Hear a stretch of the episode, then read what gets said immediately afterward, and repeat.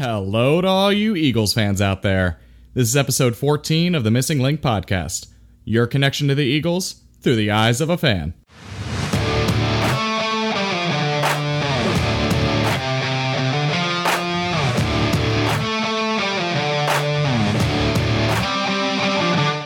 Today, we're previewing the last of a three game road trip against the Buffalo Bills.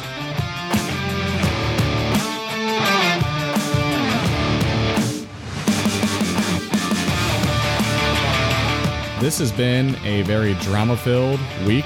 It's been pretty much all over the news ESPN, FS1. Orlando Scandrick came out after he was cut by the Eagles earlier this week to basically bash Malcolm Jenkins and the overall chemistry of the team. Wanted to basically get out there that he felt like the Eagles were still riding on a Super Bowl high and he felt like people were still living in the past. And he specifically called out Malcolm Jenkins as somebody who doesn't have good leadership, basically playing selfishly and isn't someone that he considered a captain. Now, in response, all the players essentially condemned it. The Eagles' Twitter account actually put out a clip from the week before where Orlando Scandrick was talking to Malcolm Jenkins on the sideline, saying how great of a player he was and how much of a leader he was, which pretty much shut that down because it was completely an opposite of what he was saying in the talk show host. I don't really have too much to say. I think it's a situation of sour grapes. You know, you have a guy who gets fired from his job. It's like any of us, right? I mean, you quit your job or you get fired or whatever. When you go to talk to your wife or you go to talk to your significant other or your friends, it's always their fault, right? It's always you're always bashing that organization or your manager or whoever. You know, it, it's never your fault. Orlando Scandrick, lifelong Cowboy guy, played for them for a long time. Didn't like the Eagles probably anyway just collecting a paycheck. I don't know if you can really trust his assessment of the locker room considering he's been there for over four weeks and he doesn't really have this history with these guys to really have any credibility when it comes to this. So he's just talking it up for the cameras. I'm sure there's some truth to what he's saying, but I'm sure it's blown out of proportion because clearly it became a firestorm. He ends up in the news. He wasn't going back to the Eagles anyway. The fan reaction has basically been, oh, he doesn't mean anything. We're going to stand behind our guys. And I stand behind Malcolm Jenkins. I think he's an incredible player. I think it's not anything to worry about. And hopefully, this is a spark that kind of lights them for this game this week against the Bills because I can tell you right now, we're going to go over their offense, their defense, their overall team composition. If they don't win this game, you can consider the season essentially over because we're not going to be able to climb out of that hole. Three games on the road, it's a tough stretch, but the Eagles are in a bad spot, losing pretty much in a blowout the last two weeks. The Bills provide some relief if we play the correct way. They don't have the talent to keep up with the Eagles if we play the way that we know that they can play. Initially, when looking at the Buffalo Bills record of 5 and 1, that's pretty impressive, right? I would love for the Eagles to have a 5 1 record. But let's take a look at who they've actually played. Week 1, they beat the New York Jets by 1. Second week, they beat the New York Giants by 2 touchdowns, 28 to 14.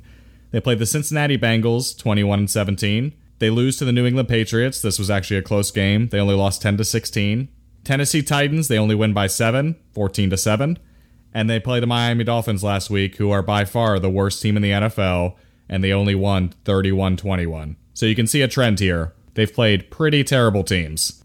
If you take out New England from the group of teams that they've already played, the combined record is 3 and 23. Let's put that out there first kudos to them for beating bad teams. Clearly, they're not on the same level as those other terrible teams, but let's not act like they're world beaters either, okay? Five and one against pretty low competition, not exactly playing juggernauts. And I think the Eagles are by far the most talented team that they've played outside of New England. Let's talk about the Bills' offense, which is probably the weaker part of their squad.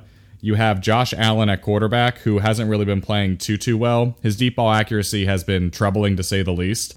The Bills' offense averages 20 points a game, which is good for 22nd in the league. Passing wise, 225 yards, good for 21st. And their rushing, which has actually been pretty rejuvenated under Frank Gore, is seventh in the NFL at 135 a game. Josh Allen has thrown for 1,300 yards, seven touchdowns, with seven interceptions. And again, I want you to think about the teams that they've played, and he's throwing seven interceptions to those guys. So I think our secondary might be due for this elixir that could be Josh Allen gift balls for some interceptions. Frank Gore, at the ripe old age of 36, is playing like he's 26. He's averaging 4.5 yards per carry, has two touchdowns, and has overall been just a fountain of youth when it comes to their running game because they really have no one else behind him. Receiver wise, John Brown is their leading receiver for 33 catches, 473 yards, and only two touchdowns. And Cole Beasley of Cowboys fame, their old slot receiver, playing slot for them. He's their second leading receiver, but only has one touchdown. You look at the Eagles' defense, and what is their biggest kryptonite? Passing, unable to guard the deep ball. This offense is not designed outside of John Brown, who has long speed. Josh Allen has been missing him. And this offense is not very creative. This offense is kind of plotting.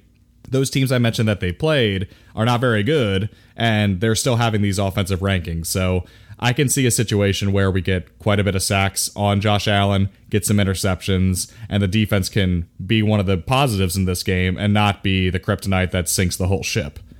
So that's the nuts and bolts of the Buffalo Bills offense. Not that threatening. As long as you can shut down Frank Gore and force Josh Allen to beat you and keep him in the pocket because he likes to run.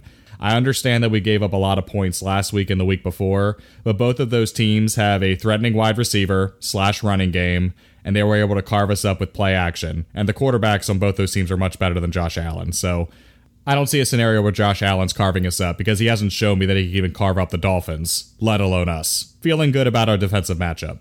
The Buffalo Bills defense is kind of what scares me. The Bills defense only gives up 15 points a game, which is good for third in the NFL.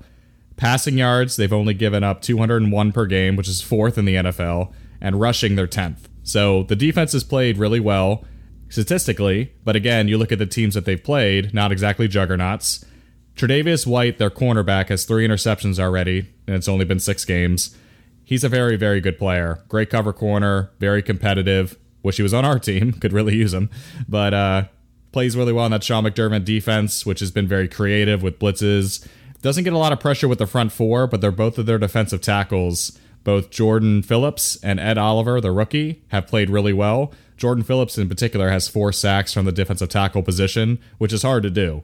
Ed Oliver has been starting to come on a little bit more during the coming weeks. He's a rookie, so it takes a little bit while to get rolling. Poyer, who's their safety, leads the team in tackles. Of Eagles fame, remember in 2013, we had him on the squad for a little bit. Cut him, end up signing with Cleveland for a little while, and now he's with the Bills.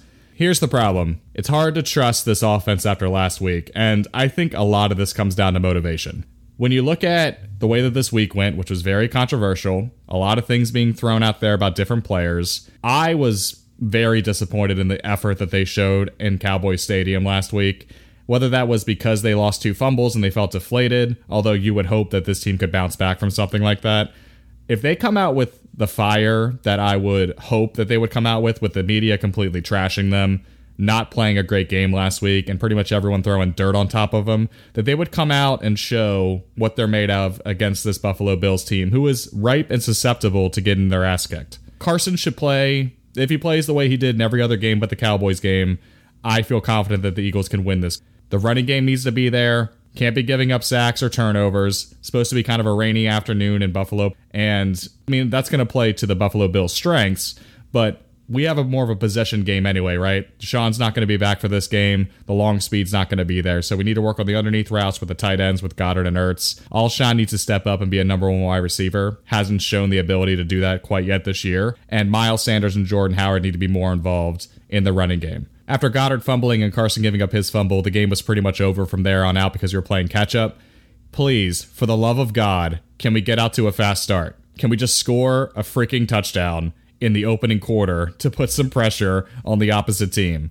I don't know if the Eagles can do it. They have not shown the ability in any of these games to do this. But this team in particular with the Bills, because their offense is not so potent, I am really hoping that this is the game where this starts to turn around. We have to get some momentum for the Bears game the following week. This is just critical.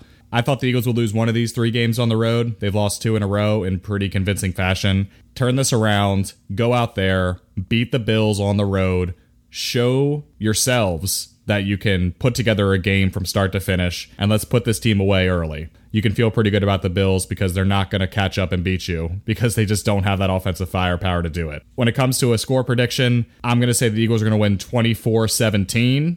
Eagles are currently an underdog, which I completely understand based on the way that they've played. Eagles win and take that hopefully into next week against another quarterback who isn't that potent in Mitchell Trubisky and start to get the season turning around in the right way. You win this game, you'll be 4 and 4. The back half of the season is relatively easy. We've got the teeth of the schedule is right now. You know, a grueling three game road trip followed by the Bears, a bye, and then the Patriots. This is where we need to start getting a win because if you don't win against the Bills, like I said in the earlier in the podcast, you can start to pack the season up because then you're sitting at three and five and things are not going to get better from here. I have confidence that they're going to get this thing turned around. Players are there, the leadership's in place, and please use this negative energy surrounding the team in a positive way to go out there on Sunday and kick some Bills' ass. So say it with me, everybody Fly, Eagles, fly. Thank you for listening to this edition of the Missing Linc podcast. If you enjoyed it, please share this with an Eagles fan that you have in your life. I really hope that the Eagles turn this thing around, and I hope we can have a win to talk about on Sunday night. Everybody stay safe and enjoy the game.